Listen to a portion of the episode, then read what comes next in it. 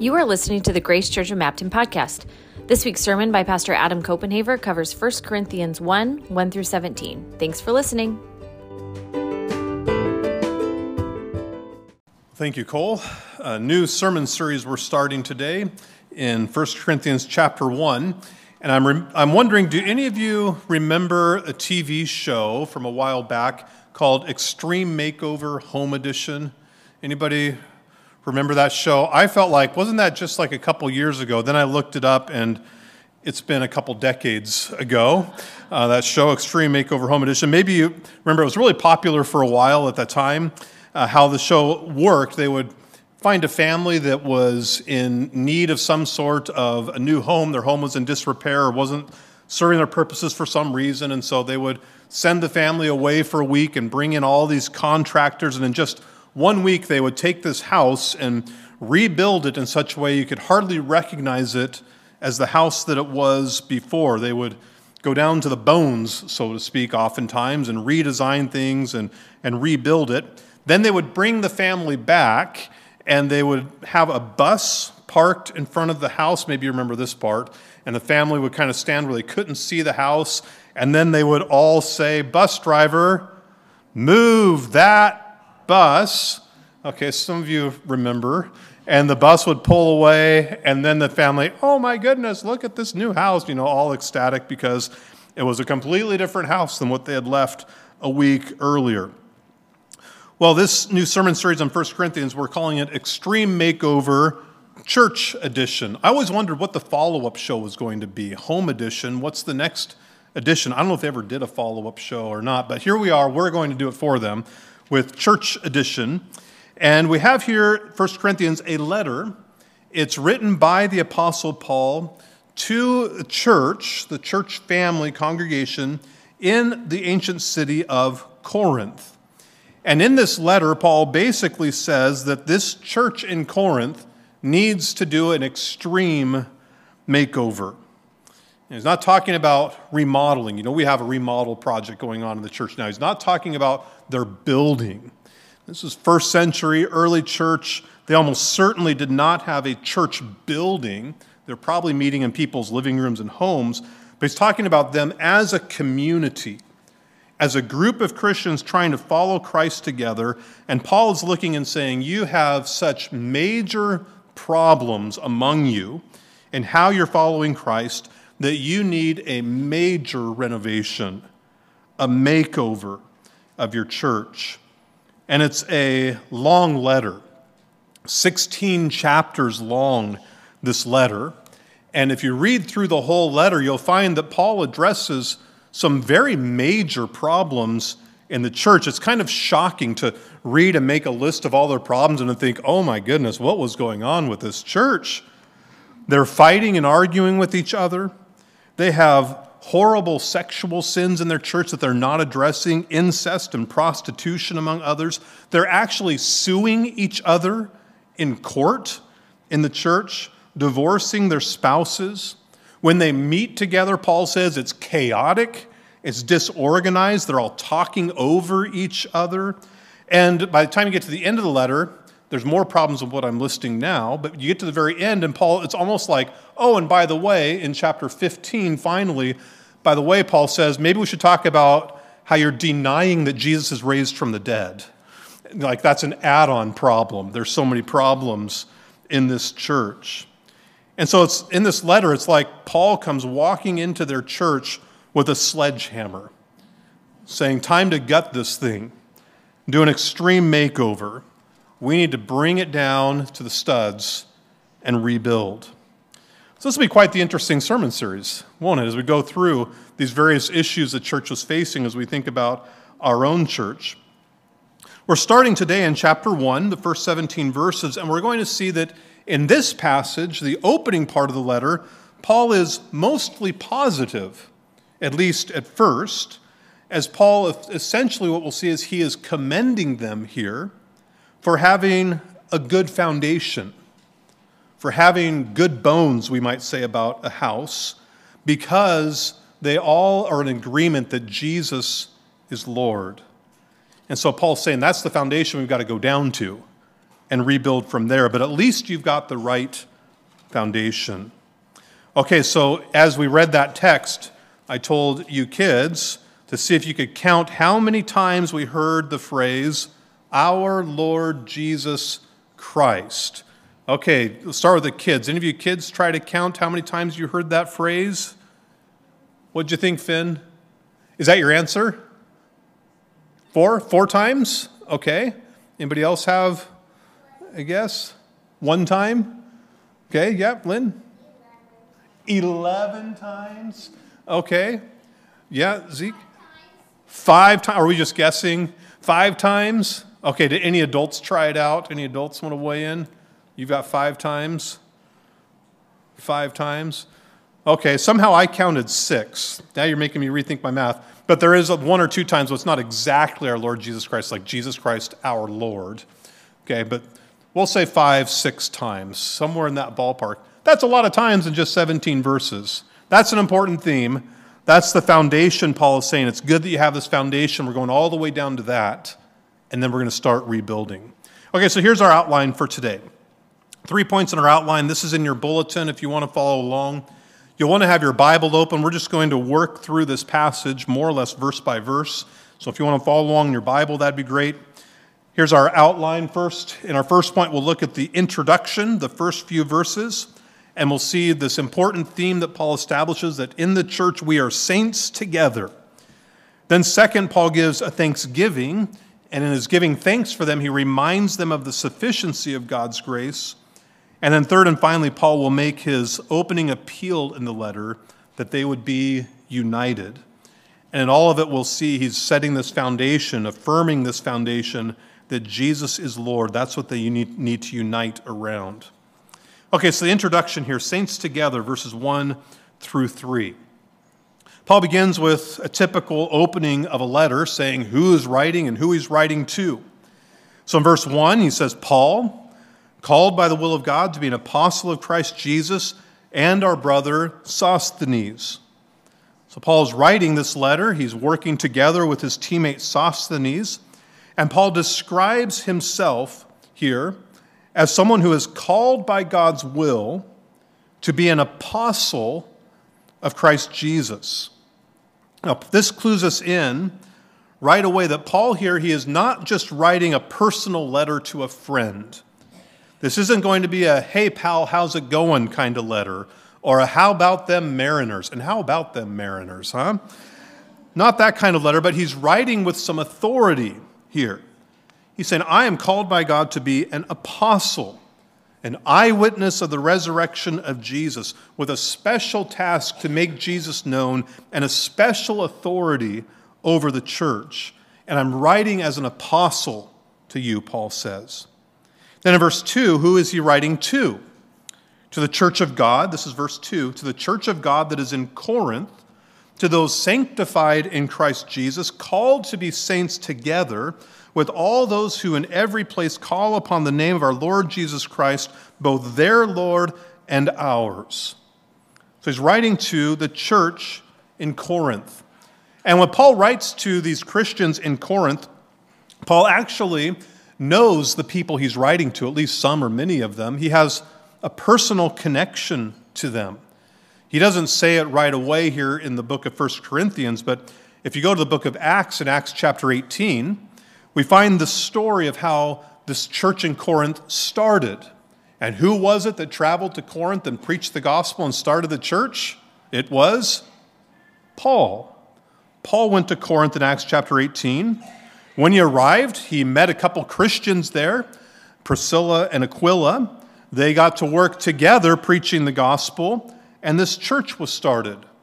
We read in Acts chapter 18 about how some Jews opposed Paul, but some Jews believed, and many Gentiles believed.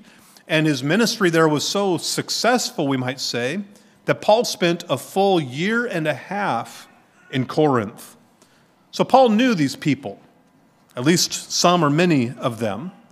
And we learn throughout the letter that Paul has stayed in touch with the church in Corinth. Uh, later in the letter, Paul will refer to the letter the Corinthians wrote to him, and he'll talk about people from Corinth who have come with reports to Paul. And Paul's been kind of keeping his ear to the ground. How are things going over there in Corinth? And so Paul knows this congregation he's writing to. That's going to become apparent throughout the letter. They have a relationship together. He knows all of the problems. He's going to address all these problems throughout the letter. He knows those problems up front. He knows where this letter is going. And yet, notice how he starts here, how he describes this congregation. He says in verse 2 that this congregation, you have been called by God to be saints, saints together with one another and with all those who call on the name of the Lord Jesus. And you're saints, Paul says, because God has sanctified you. To be a saint means to be a holy person. To be sanctified comes from the same Greek word. It means to be made holy or to be made into saints. And Paul's saying to them, when you put your faith in Christ, he made you into a saint. You are a saint because of what Christ did in your life. And in the church, you are saints together with other saints around you. And so, even right now, today, you can look at the Christian sitting to your right. So, look at the Christian sitting to your right. That is a saint. Look at the Christian sitting to your left. That is a saint. Okay, look in the mirror if you had one, and you're looking at a saint. You're saints together, Paul says. That's the work Christ did in you. He made you a saint. He's bonded you together with everyone else who is a saint, which is all those who call on the name of our Lord Jesus Christ. And there's that phrase, our Lord Jesus Christ. And then Paul emphasizes, He is their Lord and ours, your Lord and mine. Our Lord together. We are saints together. And so Paul says what's happened here in Corinth is God has taken the saints in Corinth, those who call on the name of our Lord Jesus Christ, and he has brought you together in Corinth, and you are now the church in Corinth. You're the local gathering of saints in your town. This is what Paul's setting forward here. This is Church 101. This is the very, very basic, fundamental foundation of what the church is. When we say we are Grace Church of Mapton, what is the church? At the very foundation, what we mean by that, that we are the church, the very foundation of it is we are saints together in Mapton. We're the people who come together and we call on the name of our Lord Jesus Christ together. He is your Lord, He is my Lord, He is our Lord. And we are those who have been made saints by Christ. That's what the church is. And so Paul is saying to the Corinthians up front here's the foundation, here's the core of your identity. You are saints, brought together in Christ, calling on the name of our Lord Jesus Christ. That's the foundation, that's the truth. Now, the, the church in Corinth, like we've mentioned several times, it has a lot of problems. That's what they're known for in Scripture. 2,000 years later, when we say the church in Corinth, if you know the Bible a little bit, the first thing you think of, oh, the church with all the problems. And yet, Paul says, here's the deeper identity. Problems aside, you're saints together, calling on the name of our Lord Jesus Christ. In verse 3, Paul gives his usual greeting grace to you and peace from God our Father and from, and here it is again, the Lord Jesus Christ. And then in verse 4, he moves into his thanksgiving. And this takes us to our second point, his thanksgiving now, where he gives thanks for them. And in his thanksgiving, he focuses on the sufficiency of God's grace. And this is going to be very important as well. So look at verse 4. Paul now gives thanks. Here's what he says in verse 4 I give thanks to my God always for you because of the grace of God that was given you in Christ Jesus. Paul says, I'm always thanking God for you Christians in Corinth, for the church in Corinth. Why do I thank God for you? Paul says, because of God's grace to you. Grace simply refers to a gift. Because of God's gifts, how generous God has been in giving to you in Christ Jesus. Now, I find that interesting because usually when we think of giving thanks to God for someone, we're thinking of something special about that person or something positive about them. And if you, if you notice what Paul doesn't say, he doesn't say, I'm thanking God for you because of how special you are as Christians, or because of what a great church you are. I've heard about the good teaching in your church, or the great music, or you love each other so well. Paul says, No, I give thanks to you not because of anything you are or you've done. I give thanks to God for you because of what God has given you. It's because you are the recipients of God's grace. And in fact, God has been so generous to you.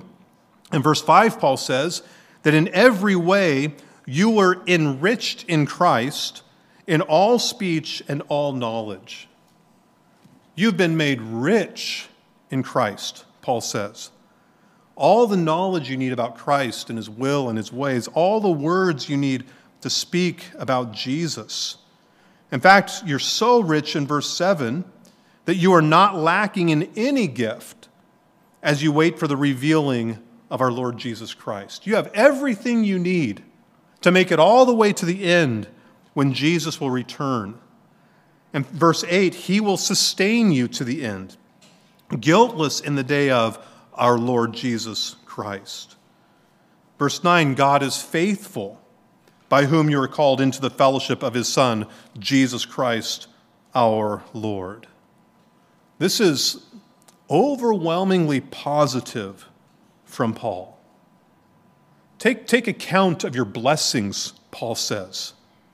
Look at how generous God has been to you, that He has given you everything you need to remain faithful to Him, guiltless until the day Jesus returns, and He won't take it away because God is faithful to you. And so Paul gives thanks to God for you, but really for God's generosity to you with his gifts. Now, ironically, ironically, we're going to find as we work through the letter that one of the problems the Corinthian church has is they've really messed it up when it comes to God's gifts. They misunderstand God's grace to them, they misapply it, they get spiritual gifts all wrong. They begin fighting with each other. They're jealous over God's gifts given to this Christian or that Christian lots of problems. They've really messed it up. But at this point in the letter, again, Paul is positive. Thanks be to God that he's been so generous to you, given his grace so richly to you. So, how can Paul, it's kind of a conundrum, how can Paul be so positive when he's about to break out the sledgehammer and break them down? Okay, how can he do that? Now, I don't know if you've had an experience like this. Many of you have been to our home, and some of you who we've known for years, maybe you've maybe you were in our home in the early days when we when we first bought it, but and maybe you've had this kind of experience when we were house shopping, and we walked through our home for the first time, and walked through the door, and I put my eyes on our house for the first time. All I could think was, "Oh man, this is going to be a lot of work." The house hadn't been maintained very well for several years. The carpet and flooring was old and worn. The kitchen cabinets were kind of weird and dated. Bad paint jobs around, strange colors and dirty walls. Had popcorn ceilings that were dirty. Do you know what that's kind of like? One of the bedrooms had a weird rainbow painted on a wall that was painted with like fingernail polish or something. I mean, it was like not even paint. I don't, we still don't know what that was. The crown molding, somebody had taken baseboards and flipped them around and stuck them up and called it crown molding. I mean, the whole house was like this. Walking through, and all I could see was work. What doesn't need to be redone in this house? But Susie fell in love with it, so we made an offer, and thinking, well, we, we better get it for the right price. You know, we made this offer, they accepted the offer, and then an inspector came, and I thought this could, go, this could be a train wreck. The inspector came and walked around, and he kept talking about how great the house was. It's got a solid foundation. The structure is well built for the most part. The roof is in really good shape. And basically, what he was telling us was like we say sometimes, it's got good bones. The, the essential pieces are all here. And so we realize, well, if we do the hard work of remodeling all these things, we'll actually probably end up with a home that will be a good home for our family for many years to come, which is what the case was. Paul kind of has a similar perspective here for the church in Corinth. He's, as he's writing, he's very aware of all of the work that needs to be done, the extreme makeover this church needs. But he opens the letter like that home inspector. You've got good bones. Your foundation, the core structure is solid. Foundation, again, you are saints together calling upon Jesus as Lord. You've got the foundation. The structure, he's saying, is solid because not because of you, but because God is so faithful. He's been so generous to you in his grace that he's given you everything you need to stand and to endure guiltless as a church until the end. Everything you need is here to build a strong, healthy church. And so Paul can see past all those problems and say, You've got a promising future here, even if there's a lot of things we're going to have to address. And so Paul gives thanks to God for them. And this informs us still today. What should our perspective be as Christians when we think about the church, about our church, about one another? Sometimes we can look around at one another and our church, and sometimes, especially when you get to know us a little bit, the problems are pretty obvious. Look at all the issues we have in our church. I mean, I'm looking at you guys right now thinking, oh my goodness, look at all the issues we have. Look at all the challenges. Can you believe this person? That person, the way they behave? the way they take care of this or that issue, the immaturity, the backward thinking, the attitude here or there. How can we be so poorly organized as a church? Why can't we just do better? There are always problems challenges. But Paul sets the tone for us. What should our attitude be? Our attitude should always begin with thanksgiving.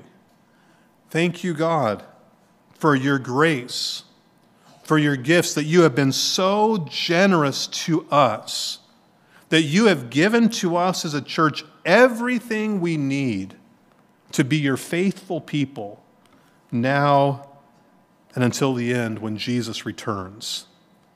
So thank you, Lord, for giving us good bones as a church. Well, that warms the heart. That makes us feel good for a moment about ourselves. Thank you, Lord, for these other saints who are together with me here in Mapton. Thank you, Lord, for blessing us so richly. Thank you, Lord, for the joy and privilege of calling on the name of our Lord Jesus together. It was good to hear the inspector walk through our house and say it's got good bones, it shouldn't fall down today or tomorrow. That was good to hear. Then we took ownership of our house and we walked in the door the first time when it's our house, and then reality sets in. We're going to have to get to work here. We've got a challenge in front of us. And this is where Paul goes now in our third point in verse 10. Paul says, Okay, it's time. Roll up the sleeves, brace yourselves, put on your safety glasses. It's demolition time. We're getting to work. And so he makes his opening appeal now. This is our third point his opening appeal to be united. Be united. So look at verse 10. Verse 10, Paul says, I appeal to you, brothers, by the name of, here it is again, our Lord Jesus Christ, for the sake of your Lord Jesus, I'm appealing to you, that all of you agree, and that there be no divisions among you, but that you be united in the same mind and the same judgment. Okay, we have Your Lord Jesus, my Lord Jesus, He's our Lord Jesus. We all have the same Lord. So Paul says, follow my logic, Paul's saying, instead of being divided, how about we unite together as those who have the same Lord Jesus? Now, we'll find as we go through the letter that when Paul talks about uniting together, agreeing, being of the same mind, Paul's not saying that he expects Christians to think exactly the same on every issue. He's not talking about uniformity. This will become apparent throughout the letter, especially in chapter 8. He'll talk about the weaker brother and the stronger brother, and how at different times God might lead us as Christians to think differently on issues and have different conscience uh, conclusions on issues. There's room for diversity in the church. It's not uniformity that he's looking for, where we're supposed to be all clones of one another. Although, if we're honest, now I don't know about you, so I'll be honest. You can be honest too, but if we're honest, how often do we think, you know, church would be a lot easier if everyone else would just think like I do? Wouldn't that make church life a lot easier if everyone was just like me? Never if I'm just like them, but if they were just like me, church would be a lot easier. But there are differences among us. Paul's point is not that we should all be exactly the same. Paul's point is that we should all be in agreement, in unity of mind on the fundamental things, especially that foundational truth Jesus Christ is our Lord. And that should rally us together in unity, regardless of whatever differences we might have. And so, Paul's concern here is not so much with differences among us, but with divisions among us. There should be no divisions among you, where you have different camps in the church with these people rallying around this side of an issue and these people rallying around that side of an issue, and we just can't figure out how to get along. And that's exactly the problem that's going on in the church in Corinth. Here's the first problem Paul's going to describe. In verse 11, Paul says, I've received a report from Chloe's people that there is quarreling taking place among you. We don't know who Chloe is other than that her people are snitches. Okay? They've gone to Paul. Chloe apparently, maybe she knew Paul from his time in Corinth, remember, but she sent people to Paul to rat out the church. Hey, you guys go tell Paul that all these people keep arguing and can't get along with each other. In verse 12, they're fighting over which Christian leader they're going to follow. Some are saying, I follow Paul. They're in the Paul camp. I like Paul's style of teaching. I was baptized by Paul. I was here in the early days when the Apostle Paul first showed up.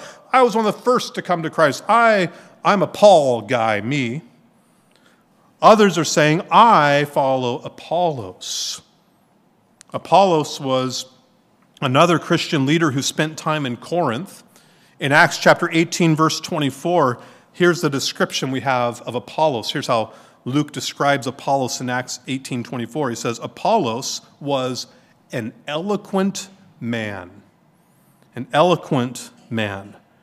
So some in Corinth are saying something like, I really like it when Apollos teaches, when he preaches and speaks. He, he's an eloquent speaker. Maybe that's why Paul's going to say down at the end of our passage in verse 17, I don't speak eloquently. I mean, Paul's kind of like, me don't speak good. But Apollos, he's a great speaker. Some I like, I follow Apollos. Others are saying, I follow Cephas, another name for the apostle Peter. And who knows why they might want to follow Peter, but you can imagine if you get to spend time with Peter, you're spending time with somebody who spent time with Jesus. You probably have some pretty cool stories to tell about walking on water and things like that. Peter's the guy. So there's three different camps in the church Paul, Apollos, Cephas. And then a fourth group is kind of disgusted by the whole thing. And so they're taking the high road and going super spiritual. Well, I follow Christ. Forget Paul and Cephas, Apollos. Who needs that? I just look to Jesus, which sounds really good until you realize Paul's an apostle called by God. Maybe you should listen to him. These other guys are servants of God for your sake. They have something to offer. You can't just reject them. These are brutal, these divisions in the church. And so, Paul, remember here, he's got his sledgehammer out in this letter, okay? He goes straight after it in verse 13. Is Christ divided? Was Paul crucified for you? Were you baptized in the name of Paul? Straightforward questions with straightforward implications. Is Christ divided? Is there more than one Jesus? Did he divide himself up, different Jesus for different camps? There's just one Jesus. And when you say Jesus is Lord and you say Jesus is Lord, aren't you talking about the same guy? So, how can you have different camps? And who was crucified for you? Was it Paul who died on the cross for your sins? Did Cephas die on the cross for your sins or Apollos for your sins? Only one person died on the cross for your sins. And who was that guy again? Oh, yeah, Jesus. And the same for all of you. And when you put your faith in Jesus and you were baptized, whose name were you baptized into? Into the name of Paul? Cephas? Paul? Or was it into the name of Jesus, the Lord? We may have done the baptisms, Paul says, Paul, Cephas, Apollos. That doesn't matter who did the baptism. What matters is whose name you were baptized into the name of Jesus. And you guys are getting so caught up in who did the baptizing. And for that reason, Paul says in verse 14, I'm actually glad I didn't do more baptisms. I've never heard a pastor say that. But here's the Apostle Paul I'm glad I didn't do more baptizing among you than I did. Well, I did baptize Crispus and Gaius. And then in verse 16, oh, yeah, there was the household of Stephanas too. I guess I did do some baptizing, but who cares, Paul's saying?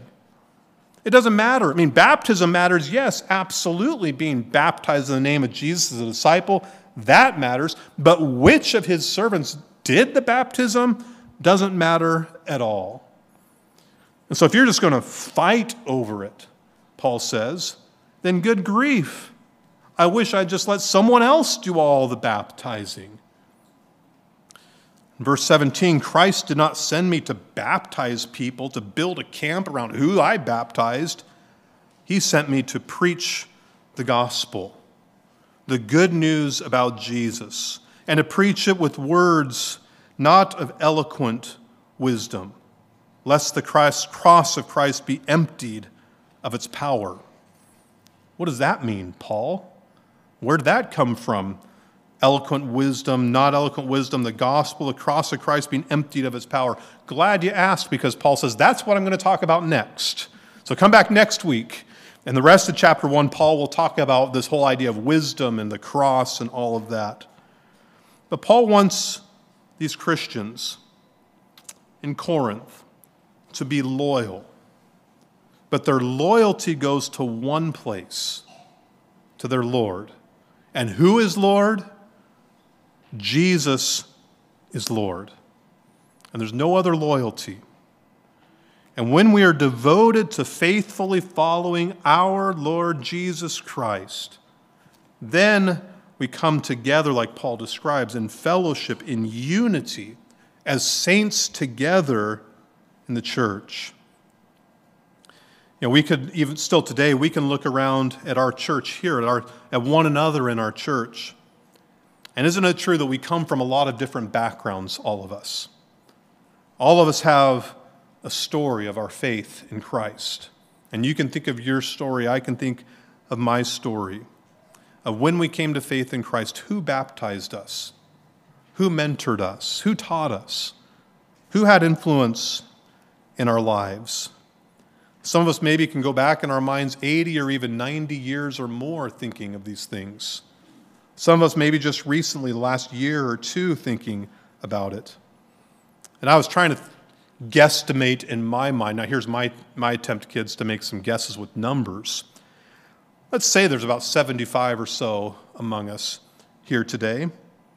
If each of us were to say the name of the person who baptized us, how many names would we have in the room of people who did the baptisms. I'm just going to guess it can't be less than 20 different people who baptized different ones of us. And if we wrote down the names of the different people who had influence in our faith parents, pastors, Sunday school teachers, Christian friends we'd have a whole different, all of us would have different kinds of lists of different kinds of people. There's all kinds of differences among us. And God has used all those people, his servants, to shape us, to grow us in our faith, to bring us to this point where today, October the 2nd, 2022, we are the people sitting in this room in Mapton. And Paul says, now, for you, for me, for us, church in Mapton, here's what unites us together today. The one and only thing that matters. It's the foundation that we have that we all share in common that Jesus is Lord. And Jesus is your Lord. Jesus is my Lord. Jesus is our Lord. And He is the one who called us who brought us together in this fellowship. He's the one who sanctified us and made us saints together. And through him, God has given to us his grace so richly, so abundantly, that we have everything we need to follow Jesus faithfully until the end.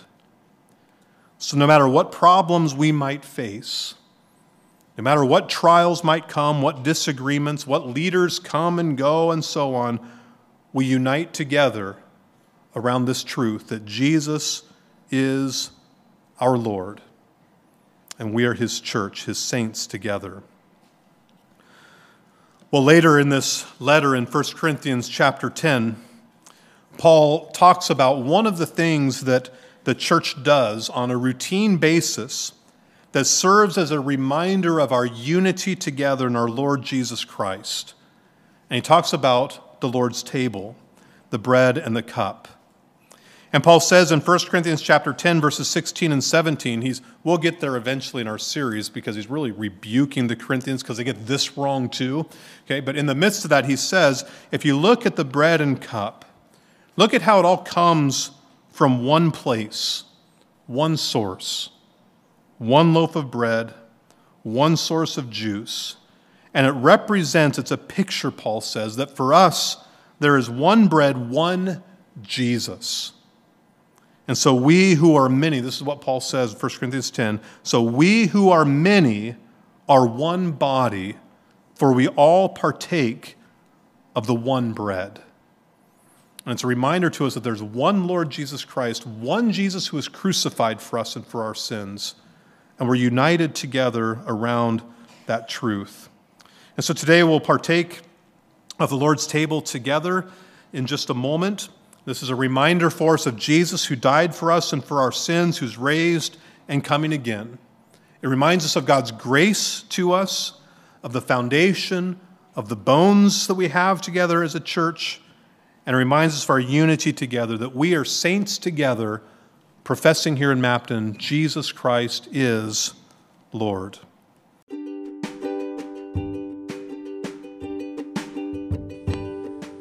This has been a podcast from Grace Church of Mapton. For more information, visit our website at maptongbc.org.